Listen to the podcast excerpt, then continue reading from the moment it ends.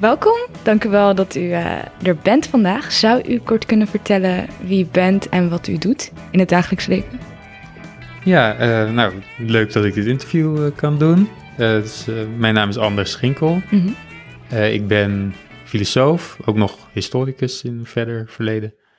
En sinds 2011 ongeveer werk ik aan de VU um, bij pedagogiek als uh, universitair docent of nu universitair hoofddocent, hoofddocent. Um, filosofie van uh, opvoeding en onderwijs of theoretische pedagogiek. Beide namen worden gebruikt. Interessant. U heeft de laatste tijd uh, veel onderzoek gedaan naar verwondering in het onderwijs. Um, wat heeft u hiertoe Klopt. gedreven? Um, ja, eigenlijk, ja, dat klinkt dan misschien uh, wat gek. Of ja, eigenlijk gewoon mijn eigen ervaringen van verwondering. Dus toen ik hier uh, begon, mijn eerste onderzoek ging eigenlijk uh, veel over uh, de relatie tussen opvoeding en onderwijs en vragen naar zingeving. Mm -hmm. Dus ja, meaning of life en meaning in life, dat soort dingen. Um, en toen dacht ik op een gegeven moment van ja, mijn eigen denken over zingeving is sterk geïnspireerd door ervaringen van verwondering. Mm -hmm. En toen dacht ik van ja, waarom zou ik niet die ervaringen zelf tot onderwerp van onderzoek uh, maken? En ja, dat ben ik dus gaan doen. En dat uh, nou ja, is ook uitgemond in een uh, groot onderzoeksproject met een forse subsidie. Wat overigens heel ergens verbazingwekkend is nog steeds, vind ik dat een stichting acht ton over heeft voor onderzoek naar verwondering in het onderwijs. Maar dat uh, is wel fijn dat dat zo is. Natuurlijk. Ja, want is het dan zo dat er tegenwoordig weinig ruimte voor is dat ze daarom zoveel subsidie hebben geboden? Dat er echt vraag naar is? Um, dat er meer kennis over beschikbaar komt? Nou ja, dus, um, ik denk wel dat het iets te maken heeft, zeg maar, er is volgens mij een soort hernieuwde belangstelling voor verwondering yeah. uh, in het onderwijs. En dat zie ik in Nederland wel terug op scholen. Volgens mij zijn er ook verschillende scholen zelfs die verwondering in de naam uh, hebben. heb of ik ook gezien, ja. In hun visie hebben. Ja, ik ben ja. ook inderdaad bij eentje geweest die uh, de verwondering heet. Mm -hmm. um, maar in onderwijsland, het, dat geldt niet alleen in Nederland, maar ook in andere landen. Uh, daar zie je wel dat er steeds meer kritiek is op die nadruk op op toetsen en op uh, voorbereiden op de arbeidsmarkt. En ja, ja gewoon de, de focus die het onderwijs heeft gekregen in de afgelopen jaren of ja. tientallen jaren. Uh, ja, daar zijn mensen toch wel een beetje uh, zat van. Ja. En ja, dan willen mensen meer terug naar de inhoud en waar het om moet gaan in het onderwijs. En um, ook een beetje weg van het, van het instrumentele denken. Van dat je alles wat je leert, dat moet een doel hebben wat je nu al weet. Mm -hmm. En ja, nou ja, dan speelt verwondering daar een, uh, een belangrijke rol in. Denk ik. Ja, zeker. En um, misschien is het handig om even te verhelderen wat verwondering precies is, voordat we beginnen. Ja, dat is misschien wel handig. Um, ja. Want het kan verward worden met nieuwsgierigheid. Wat zijn de twee verschillen daartussen? Uh, de, wat zijn de grootste verschillen daartussen? Grootste verschillen, ja. Ja, eigenlijk, zeg maar, ik kan natuurlijk gewoon definities geven, maar eigenlijk schiet je daar iets minder mee op dan als je eerst bij jezelf nagaat van, oké, hoe voelt het als ik nieuwsgierig ben en wanneer ben ik dat? Mm -hmm. Nou, en dat is heel vaak eh, zijn dat dingetjes als, uh, ja, je hoort, je vangt ergens half iets op, yeah. uh, misschien met jouw naam erin of zo, dat iemand iets zegt. En dan ben je al meteen nieuwsgierig van, oh, wat werd daar gezegd? Yeah. Of er ligt een, een pakketje onder de, onder de kerstboom. En je wil weten wat het is. Je weet wat in zit. En, maar goed, natuurlijk ook in het onderwijs kan het zijn dat je ergens iets ziet wat onbekend is. En dan wil je weten wat dat precies is. Ja. Maar wat dus heel erg centraal staat in nieuwsgierigheid telkens is uh, die wil om iets te weten. Mm -hmm. Dus jij wilt iets weten omdat je iets nog niet weet. Ja. Um, en verwondering heeft toch wel een heel ander karakter. Soms ontstaat het ook omdat je geconfronteerd wordt met iets, uh, iets nieuws of onbekends. Maar uh, het is ook heel vaak zo dat je verwondering ervaart opeens bij iets wat al lang vertrouwd was. Um, ja, dat kan eigenlijk alles zijn. Ik doe het uh, wat is nou, moet natuurlijk even een goed voorbeeld nou, eh, misschien um, verzinnen. Als, als ehm, er een, je weet natuurlijk hoe kinderen ter wereld komen, dat weten we allemaal. Maar als je erbij dat is een bent, mooi, precies, dat is een mooi voorbeeld. Ja. Dus uh, van uh, het wonder van de geboorte. Nou, inderdaad, het is als je dat meemaakt, dan roept dat bij heel veel mensen verwondering op. Ja. Um, en, maar het is inderdaad niet omdat je een gebrek aan kennis hebt of begrip van, van hoe het tot stand gekomen is. Nee. Um, maar de, tegelijkertijd zit er wel een soort van, ergens een soort van vraag van hoe is het mogelijk dat? Maar dat is dan niet een vraag die echt om een antwoord vraagt. Nee. Uh, en de, ja, behalve alle vragen die, of alle antwoorden die de, de medische wetenschap kan geven, die nemen die vraag ook niet weg, zeg maar. Nee. Dus het, het blijft bijzonder. Um, ja, en in, in verwondering word je dan dus door iets iets gegrepen en je aandacht wordt gegrepen en dat is, het, het vraagt om je aandacht, is belangrijk. En er zit iets mysterieus in. Ja. Um, dus het gaat je bevattingsvermogen of je begrip gaat het te boven. Um, maar het is niet per se zo dat, het, uh, dat er echt een antwoord te geven is of dat meer kennis het oplost. En dus uh, ja, dat, dat, maakt dat het toch wel een heel ander karakter heeft dan, dan nieuwsgierigheid. Ja, precies. En welke verwondering uh, zijn er allemaal te onderscheiden? Want er zitten ook nog verschillen tussen.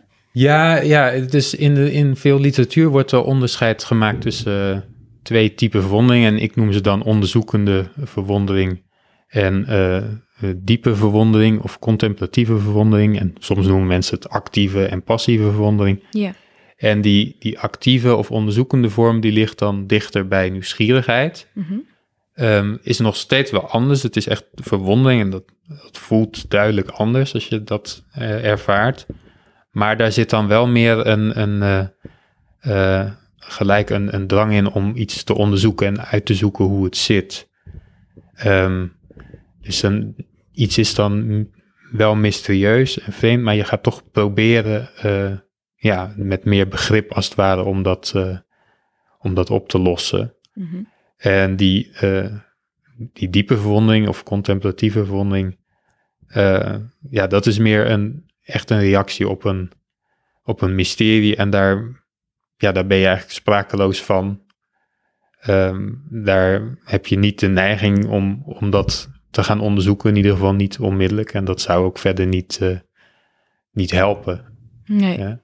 Dus als je inderdaad, zoals iedereen waarschijnlijk wel heeft gehad dat je naar een uh, sterrenhemel kijkt en je hebt zo'n gevoel van, van je eigen nietigheid en, uh, en hoe, hoe vreemd het is dat jij er bent in dat uh, grote universum wat ja, oneindig groot is en, en gigantisch oud. Ja. Ja, en dan ga je niet op Google zoeken waarom ben ik hier. Of, nee, nee. Dat, dat, dat, schiet dan niet op. Nee, nee precies. absoluut. Nee. ja. En ja, van, van onderzoekende verwondering heeft u al genoemd. Zou het ook makkelijker zijn om de meerwaarde in het onderwijs ervan uh, te erkennen? Want wat zou deze dan zijn?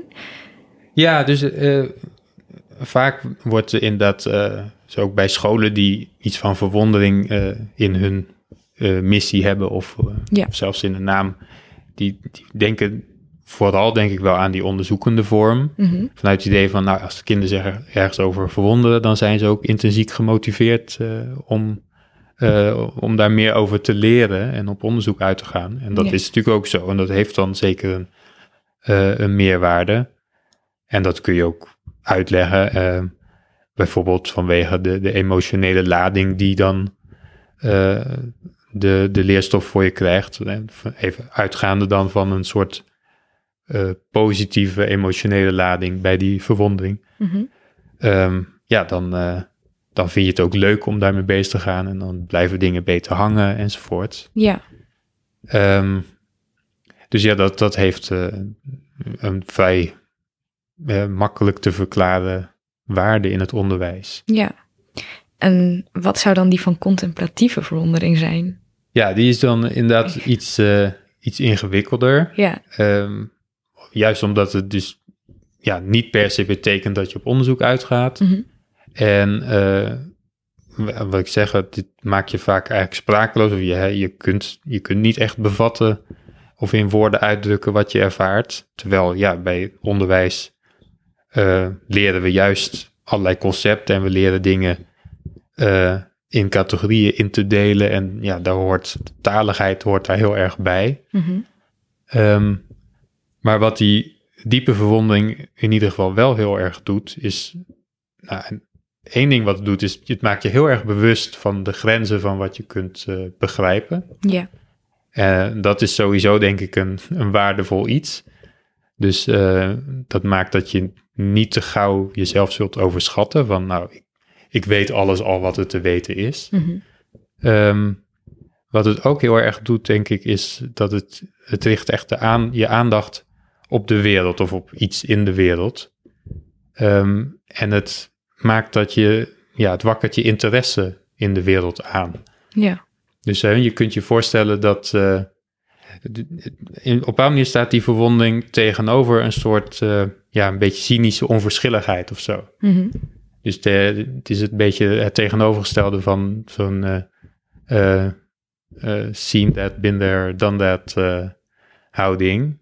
En ik denk, je ziet, soms zie je bij kinderen, uh, al bij, zelfs bij jonge kinderen, uh, een soort uh, blasé houding of zo, van dat er iets heel erg bijzonders of moois eigenlijk te zien is. Ja. En dat, dat ze daar naar kijken van, huh, doet me niks, mm. weet je wel. Van, dat hebben ze allemaal al gezien of zo. En dat, ik vind het altijd bijzonder pijnlijk om te zien, maar vooral bij kinderen. Ja. Van, die zouden niet al zo afgestompt moeten zijn dat, dat het ze niks meer uh, doet of zo. Ja.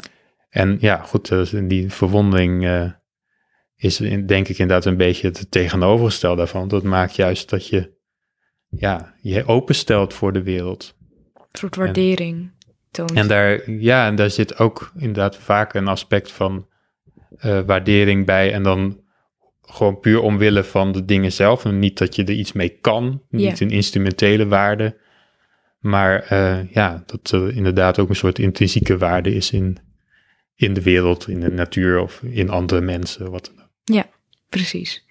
Oké, nou dat klinken als wel mooie dingen die denk ik ook inderdaad wel nuttig kunnen zijn voor het onderwijs tegenwoordig. Um, is er voor het opwekken van nieuwsgierigheid, is dat ook van onderwijskundig belang? Of is dat dan weer, omdat het van korte duur is, niet echt um, nuttig? Ja, nou ja, ik denk zeker wel. Daar, daar, daar, is ook veel onderzoek, er is veel meer onderzoek gedaan naar nieuwsgierigheid dan naar verwonding. Ja. Um, en het hangt er ook vanaf uh, hoe je dat concept uh, uitwerkt natuurlijk. En soms wordt die term gebruikt eigenlijk voor eigenlijk alle, uh, zeg maar, alle vormen van verlangen naar kennis of zo die kinderen kunnen hebben. En dan, ja, dan, dan zit eigenlijk zit verwondering daar vanzelf dan, of in ieder geval onderzoekende verwondering zit er dan al bij in. Mm en, maar goed, ja, op zich nieuwsgierigheid als een soort uh, uh, verlangen om uh, nieuwe dingen uit te zoeken. Of vaak valt, valt er ook, wordt er ook iets ondergevat van een soort eh, exploratiedrang of een openheid voor nieuwe ervaringen en dat soort dingen. Ja, dat zijn allemaal in het onderwijs wel nuttige, nuttige dingen. Ja, maar er is gewoon al veel meer over bekend. Daar, is, er wordt in ieder geval veel meer onderzoek naar gedaan. Ja. Precies. Want het lijkt me toegankelijker om nieuwsgierigheid op te wekken, denk ik, makkelijker dan uh, bijvoorbeeld actieve of passieve verwondering. Hoe zou je dat concreet aanpakken? Ja. ja, nieuwsgierigheid kun je relatief makkelijk opwekken omdat het zich meestal richt op iets nieuws inderdaad. Dus als jij iets kunt verzinnen wat kinderen nog niet gezien hebben mhm. eh, en het laat zien. Nou ja, vanuitgaan dat het niet iets is wat super saai is sowieso. Ja. dan, uh, maar het, iets wat een beetje prikkelt, nou, dan zijn kinderen al gauw even nieuwsgierig. Uh, en dat is misschien wat voorspelbaarder, zeg maar, wat dan werkt om het op te wekken dan bij verwondering. Ja. En dat kun je ook nooit afdwingen. Maar ja, ik heb zelf ook in een presentatie wel eens een voorbeeld gegeven van. Um, stel dat je als leerkracht uh, um, de klas inkomt met een. Uh, nou ja, nee, laat ik zo zeggen. Je zegt als leerkracht van, nou, ik heb een. Um, dit is een, een ding dat tegelijk met twee verschillende snelheden kan bewegen. Mm nou, dat klinkt natuurlijk heel raar, dat klinkt tegenstrijdig. Dus dan kan ik me voorstellen dat het iets van nieuwsgierigheid opwekt bij leerlingen. Van, nou, dat wil ik dan wel eens zien. Een ding dat tegelijk met twee snelheden kan bewegen. Ja. Ehm, maar dat, als je zoiets zegt, dat roept nog geen verwondering op. Dat kan ook niet, want ze hebben ook nog niks gezien. Gezien, nee. Um, dus, maar het kan nieuwsgierigheid opwekken. Nou, en vervolgens neem je dan uh, gewoon een wiel mee de klas in op een as. Uh, kan een fietswiel zijn, zoiets. En dat laat je draaien. Nou, en als je dan, uh, dan kun je dat laten zien, dat een punt wat heel dicht bij de as zit, dat uh, draait veel langzamer dan een punt wat helemaal aan de buitenkant van het wiel zit. Ja. Um, nou, dan zullen sommige leerlingen misschien denken van, nou, ja, dat is flauw of zo. Hè? Ja. Maar ik kan me ook heel goed voorstellen uh, dat er leerlingen zijn die denken van, goh, dat is toch eigenlijk raar dat dat in dat ene object verenigd is. Mm die twee verschillende snelheden. En dan, ook al snappen ze het dan hoe het, zeg maar, natuurkundig in elkaar zit, dat het toch iets wonderlijks uh, houdt en iets van verwondering kan, uh, kan oproepen. En dat, um, ja, dat is dan een voorbeeld van hoe het misschien zou kunnen. Maar ik denk in het algemeen dat, dat verwondering vaak wordt opgeroepen uh, door bepaalde contrastervaringen. Um, sowieso kan het natuurlijk een contrast zijn met, uh, met wat je weet of denkt te weten over, over de wereld. Um, maar ook bijvoorbeeld, hè, wat ik net eerder zei, het contrast tussen uh, zo'n heel oud, heel groot en op een bepaalde manier onverschillig universum en het voorkomen van ja, levende wezens en gevoelige wezens en, uh, in dat geheel. Mm -hmm. En dat, dat soort dingen. Dus wanneer je twee dingen bij elkaar brengt in gedachten die heel sterk met elkaar contrasteren, die je eigenlijk niet goed kan samenbrengen, maar die in werkelijkheid dus wel bij elkaar horen of samen voorkomen, dan roept dat ook vaak iets van verwondering op. Ja. Um, maar ja, dat ik zeg, je kunt het niet garanderen of afdwingen. En wat, wat bij een bepaalde persoon verwondering opwekt, dat het is heel uh, subjectief. Dus bij een ander werkt dat niet. Ja. Dus de ervaring van verwondering is bij verschillende mensen op zich vergelijkbaar, maar waarover ze zich verwonderen, dat, dat, verschilt. dat, dat verschilt vaak. Ja. Ja, wel het voorbeeld van de geboorte. Er zijn denk ik weinig mensen die, die dat, die dat echt meemaken en die dan niet iets van wow. verwondering ervaren, denk ik. Nee, dat dus is ook zo. Wel... En als, als leerkracht denk ik, als je je klas op een gegeven moment begint te kennen, dat je dan dus beter kan aanvoelen. En ook met proberen natuurlijk van uh, wat werkt, wat werkt niet. Precies, ja. Dus er valt niet echt een stappenplan te geven van dit, dit, dit nee, en dan... Nee, dat, dat denk ik niet. Maar er zijn natuurlijk wel zo voorwaarden waar een beetje aan voldaan moet zijn, denk ik. Dus ja. uh, als het gewoon... Uh, als, als leerlingen zich onder druk voelen staan om te leren voor een toets. Ja. Ja, en dan onder stress, zou ik maar zeggen, zul je niet gauw verwondering kunnen ervaren. Nee. In een heel rumoerige omgeving of, of een onveilige omgeving zul je niet gauw verwondering eh, ervaren. Nee.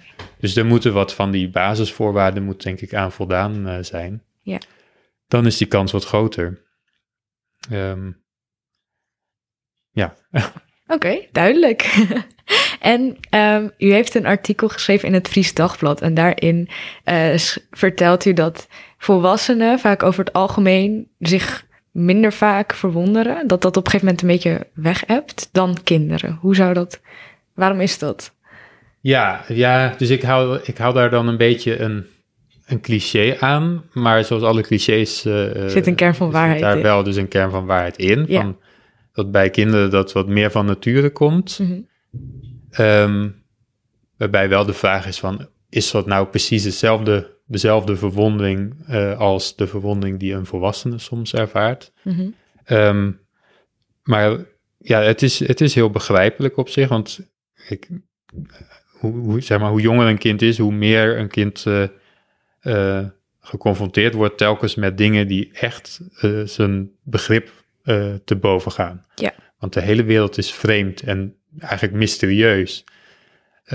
het is niet alleen dat je dingen ziet die je ja, nog niet helemaal kan plaatsen, maar alles is gewoon echt, echt vreemd in eerste instantie. Ja. Ehm, maar dat wordt, wordt snel minder. En ik doe, daar zit ook een, uh, ja, een, een soort geëvolueerd mechanisme speelt daar een rol. Ik denk dat ja, wij moeten wel efficiënt omgaan met alle informatie die bij ons binnenkomt. dus we moeten heel snel leren om te filteren tussen wat nog relevante informatie is en wat niet. Mm nou, en dat betekent dat je wanneer je iets eenmaal uh, gezien hebt, een keer of een paar keer, of gezien hebt hoe iets werkt, dan ga je dat, als je het weer ziet, dan uh, wordt dat als geen informatie, zeg maar, geregistreerd. Ja. En je focus je telkens op het, uh, op het onbekende. En dat, dat betekent dat je dus dat er steeds meer dingen zijn die je als eigenlijk geen informatie registreert. En die dus ook niet wonderlijk zijn, want het is allemaal vertrouwd. En uh, ja, dat, daar stel je geen vragen meer bij. En ja, dat is denk ik een soort natuurlijke ontwikkeling. En waar je, als je verwondering belangrijk vindt, uh, tegenin moet. Je moet tegen de stroom in roeien. Ja. Uh, en dat, dus als volwassene moet je moeite doen om, om al die dingen die je in het hokje hebt gezet van ken ik al, om die opnieuw te gaan bekijken. Dus uh, met, een, met een frisse blik. En om daar van dat gewone toch het bijzondere weer te zien. Dat zou het leven ook draaglijker maken, denk ik. Dat maakt het leven wel interessanter. Dus daar heb je weer die interesse eh, voor de wereld, zou ik maar zeggen. Um, dus het maakt het leven zeker interessanter. En het is ook heel erg zonde, inderdaad, als je alles wat bekend is ook alleen maar ziet als alsof er niks meer bijzonder aan is. Want mhm. uiteindelijk, vaak heeft het niet eens te maken met dat we daadwerkelijk uh, dingen echt begrijpen of kennen. Maar ze komen al in, dat, in het hokje bekend puur als we ergens vertrouwd mee zijn. Je hoeft alleen, alleen het feit dat je iets een aantal keer gezien hebt. Zelfs al snap je eigenlijk helemaal niet hoe het kan of hoe het werkt. Ik bedoel, ja, we werken continu ook met technologie waar we eigenlijk is bijna niemand die daar iets van snapt hoe het werkt. Maar nou ja, het werkt zo, dat, dat weten we inmiddels. Dus dan ja. is het niet bijzonder meer. Um, dus ja, daar moet je dan moeite voor doen om dat, uh, om dat uh, terug te winnen, die uh, verwondering.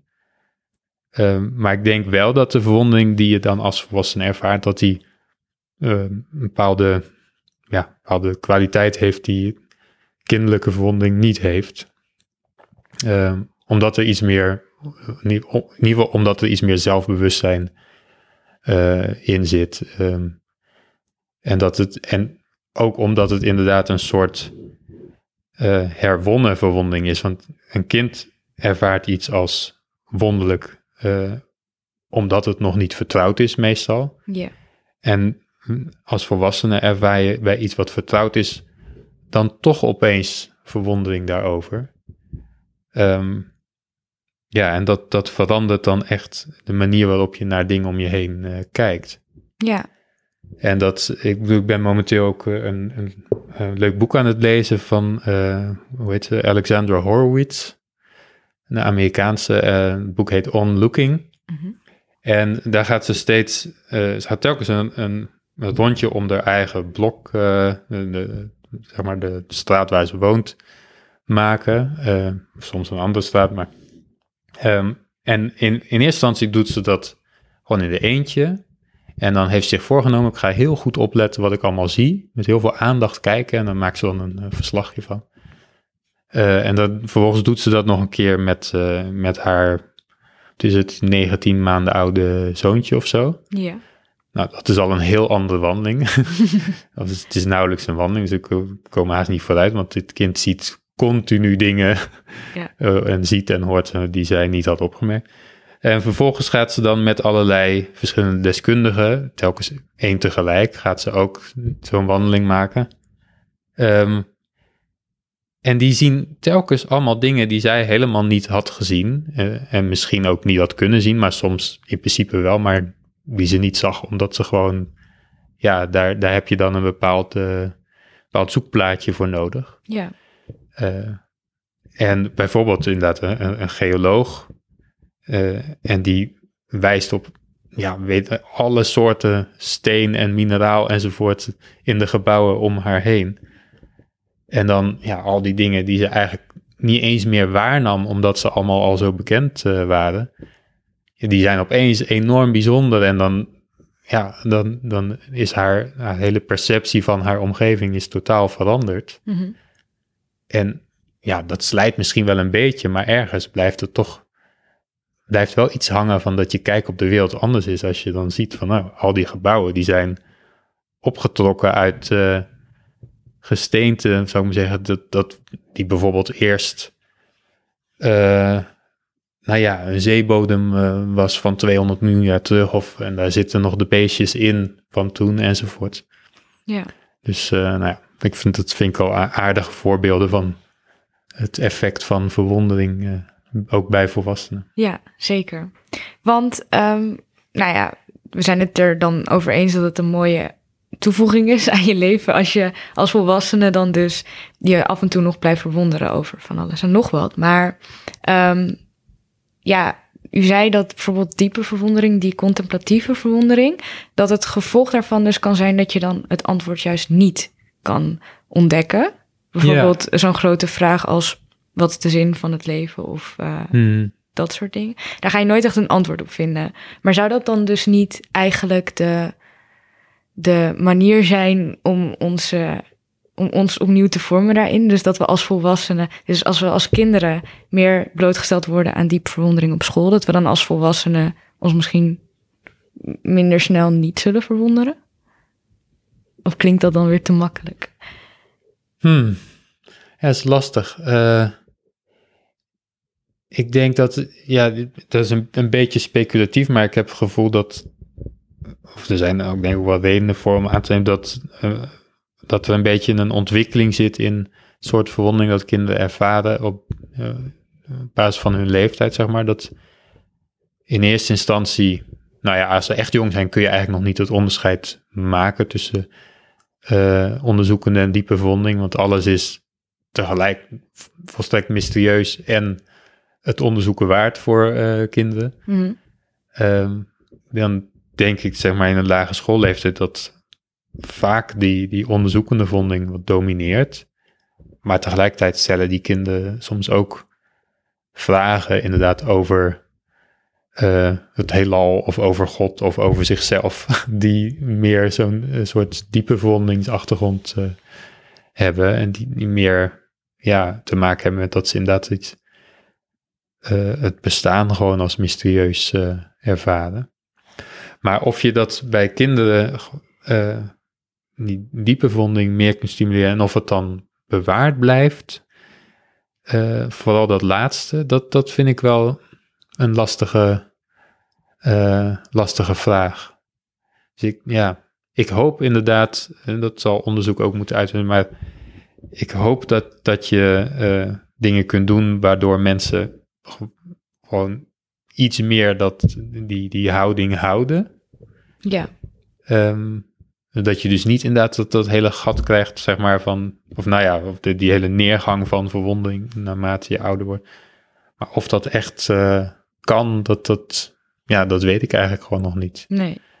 Dus en ik, ik ken geen onderzoek wat daar iets over zegt. Dus ik zeg, er, er is gewoon een soort ja, ingebouwde tendens in ons, ook met goede, of vanuit een evolutionair oogpunt, goede redenen zou ik maar zeggen, die verklaart dat, dat, uh, dat we wat minder geneigd zijn om ons te verwonden.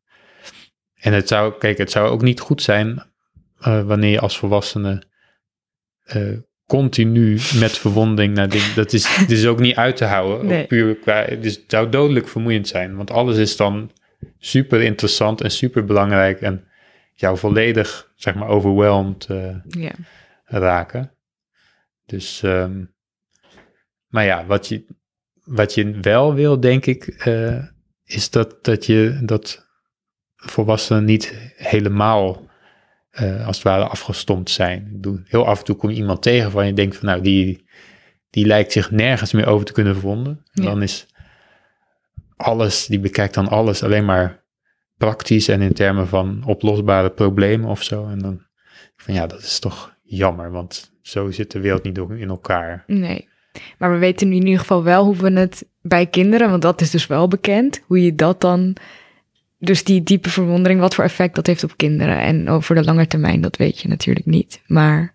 Nee. Uh... Dat is wel bekend en daar kunnen we als leerkrachten in principe op in gaan spelen.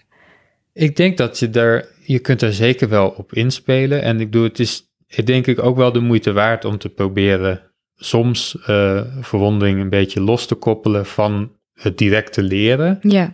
Dat je inderdaad niet per se zegt dat het instrumenteel van belang moet zijn. Mhm. Maar dat het soms gewoon mooi is. En, maar dat doen leerkrachten natuurlijk ook. En zeker bij van die klassieke dingen als... Uh, uh, nou, je neemt je kinderen mee de natuur in. Ja. En dan ga je gewoon iets simpels bekijken en ze vinden een, ergens een beestje of een uh, mooi blaadje. En dan ga je dat met aandacht bekijken. En dan ontstaat vanzelf de verwondering. En die is vaak helemaal niet direct gekoppeld aan uh, allerlei nou ja, vragen die relevant zijn voor de volgende toets. Of, uh, precies, en het behalen van de doelen. Het precies. Ja. Maar uiteindelijk helpen ze natuurlijk wel. Ja, dat vind ik wel een mooie eindboodschap. Um, om mee te geven aan de luisteraars. Um, ik vond het een heel interessant interview. Dank u wel daarvoor. Heel graag gedaan. Leuke en, vraag. Ja, dank u wel. En ik ga de um, artikelen die ik net had genoemd, die u heeft geschreven, die ga ik in de beschrijving linken. Uh, zodat iedereen erbij kan. En uh, ja, dan tot uh, snel weer. Oké, hartelijk dank. dank u wel. Doeg.